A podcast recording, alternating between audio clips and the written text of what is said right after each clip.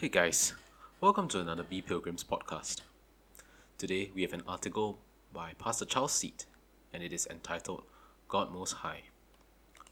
The text is taken from Genesis 14, verse 20, which reads, And blessed be the Most High God, which hath delivered thine enemies into thy hand, and he gave him tithes of all. Of the names by which God has made himself known is El Elyon, which means God Most High. It is found 49 times in the Bible, for example, in Psalm 47, verse 2, which reads, For the Lord Most High is terrible, to mean awesome. He is a great king over all the earth. The Most High God stands above every position of authority in heaven and in earth, higher than the greatest monarchs who have ruled mighty empires in the past, and higher than all the powerful politicians and presidents of the world today. How comforting it is to know that in our troubled world, God is still ruling and overruling all things, despite all the wars and acts of terrorism in the world today. We know that the Most High God is at the helm, in absolute control of all the events. Rulers may propose whatever they wish, but the Most High God will dispose, according to his sovereign will, which will prevail. This name, therefore, speaks of God's supreme exaltation above all earthly authority. This name also describes our Lord Jesus Christ in his most exalted state as the King of kings and Lord of lords, to whom every knee should bow of things in heaven and things in earth and things under the earth and that every tongue should confess that Jesus Christ is Lord, to the glory of God the Father.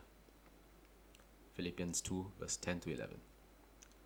Jesus himself said, All power is given unto me in heaven and in earth, as is in Matthew chapter 28, verse 18. And it may not be long before he returns to earth to subdue all authority and establish his worldwide rule.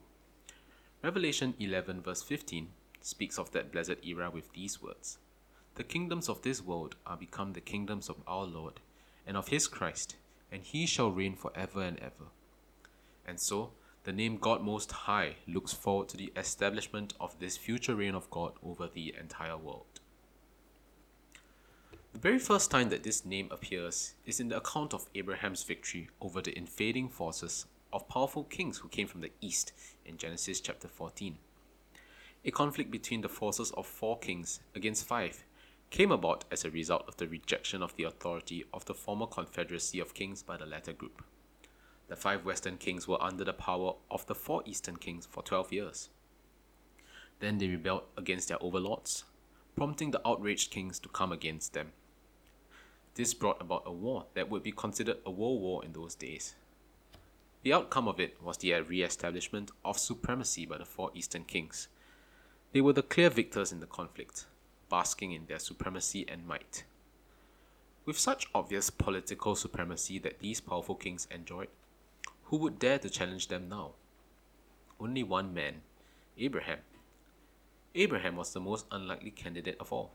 He was not a king, nor even a man of war. All he had was 318 servants who helped him in his work of shepherding the sheep. All that he could arm them with were ordinary weapons, probably swords, spears, and bows, which he carried just to defend himself and his flock against wolves and robbers. Abraham had no ambitious plans or desires to subdue the kings under his control or take over territories to build an empire for himself. All he had was a strong love for his nephew Lot, who had been caught and taken by them as a prisoner of war in the conflict, and a strong faith that God will give him the victory over them. His attempt to do battle with them may have seemed quite foolhardy and even suicidal to those who were living then. How could he hope to win against these powerful kings? And yet, they were soundly defeated and had to surrender their loot and prisoners to Abraham. They returned back to the east empty handed. How did Abraham accomplish this impossible feat? It is only because he trusted in the God Most High to subdue them all. This is seen in the congratulatory words that were offered by another king, Melchizedek. Blessed be Abram of the Most High God, possessor of heaven and earth. And blessed be the Most High God, which have delivered thine enemies into thine hand.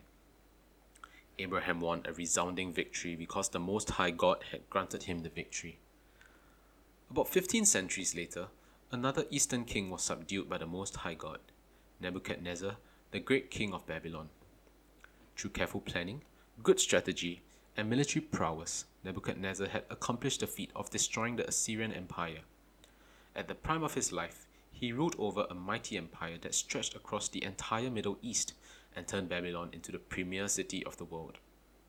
In one day, while the king viewed the whole city of Babylon from his palace, he said, Is not this great Babylon that I have built for the house of the kingdom by the might of my power and for the honor of my majesty?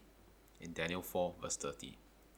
A voice from heaven spoke, O King Nebuchadnezzar, to thee it is spoken, The kingdom is departed from thee, and they shall drive thee from men, and thy dwelling shall be with the beasts of the field. They shall make thee to eat grass as oxen, and seven times shall pass over thee, until thou know that the Most High ruleth in the kingdom of men, and giveth it to whomsoever he will.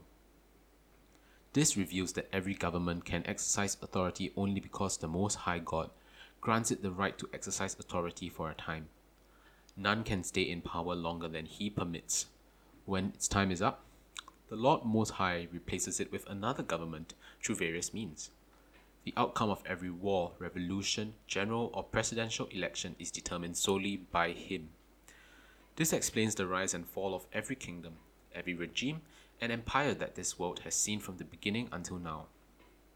They all receive their allotted time of rule from God Most High. Nebuchadnezzar acknowledged this. After seven years, he realized how degraded he had become, and as he looked up to heaven, his sanity returned to him, and he became king again. This was what he testified. And at the end of the days, I, Nebuchadnezzar, lifted up mine eyes unto heaven, and mine understanding returned unto me. And I blessed the Most High, and I praised and honored him that liveth for ever, whose dominion is an everlasting dominion, and his kingdom is from generation to generation. And all the inhabitants of the earth are reputed as nothing. And he doeth according to his will in the army of heaven, and among the inhabitants of the earth and none can stay his hand or say unto him, What doest thou? How will you respond? The name El Elyon denies man any right to glory in all his achievements. Whatever power or position you may hold now, you must acknowledge this fact before the Lord Most High. You are nothing. Do not believe what the self help books teach you on this. The world would have you think that you are really something, that you have full ability to achieve anything you want and become all that you aspire to be in this life. Whenever such thoughts arise in your heart, please remind yourself that God is the Most High. Humble yourself before Him and don't let pride lift you up. If anyone praises you for anything that you achieve, give God the credit He deserves. Have this mindset that God must increase and that we must decrease, as in John 3, verse 30. Besides humility, this knowledge of God Most High requires full submission from you. Whatever He requires you to do, do it without question. To question what He does is to challenge His authority. There are times when we cannot understand why God allows certain things to happen in our lives. We believe that all things are supposed to work together for good. But when things go wrong, we wonder what good can there be in losing one's job? What good can there be in delaying our deliverance? What good can there be in allowing us to fail? Learn to accept that these things are ordained for you by the supreme authority of the Most High God and submit yourself to it. It is only when you are able to humble yourself and submit to the sovereign will of the Most High God that you will be able to derive the greatest benefit hope. Are you worried about the present world situation? Look up to God Most High and hope in Him. Are you worried about whether you will be able to cope with all the challenges ahead? Look up to God Most High and hope in Him. Commit everything to Him in prayer, for He ultimately rules over all things, and He is able to overrule all the plans and policies of men. There is one very precious hope that we can have from knowing the Most High God. Because the Lord reigns over all, we shall one day have the privilege of reigning with Him. Daniel 7:27 speaks of this blessed time in the future and the kingdom and dominion and the greatness of the kingdom under the whole heaven shall be given to the people of the saints of the Most High, whose kingdom is an everlasting kingdom, and all dominions shall serve and obey him. What an unparalleled privilege we have to be called the saints of the Most High. Since we have this hope of reigning with him, let us gladly humble ourselves now under his authority and submit ourselves most willingly to his will for each of us. In reflection, Let us trust our Most High God to be in control of our lives, submitting and humbling ourselves in recognition to who He is. Do refer to Proverbs chapter 3, verse 5 to 6 for the reference. Thank you for listening to today's podcast. Do refer to bepilgrims.com for more articles and content. Have a very blessed day ahead.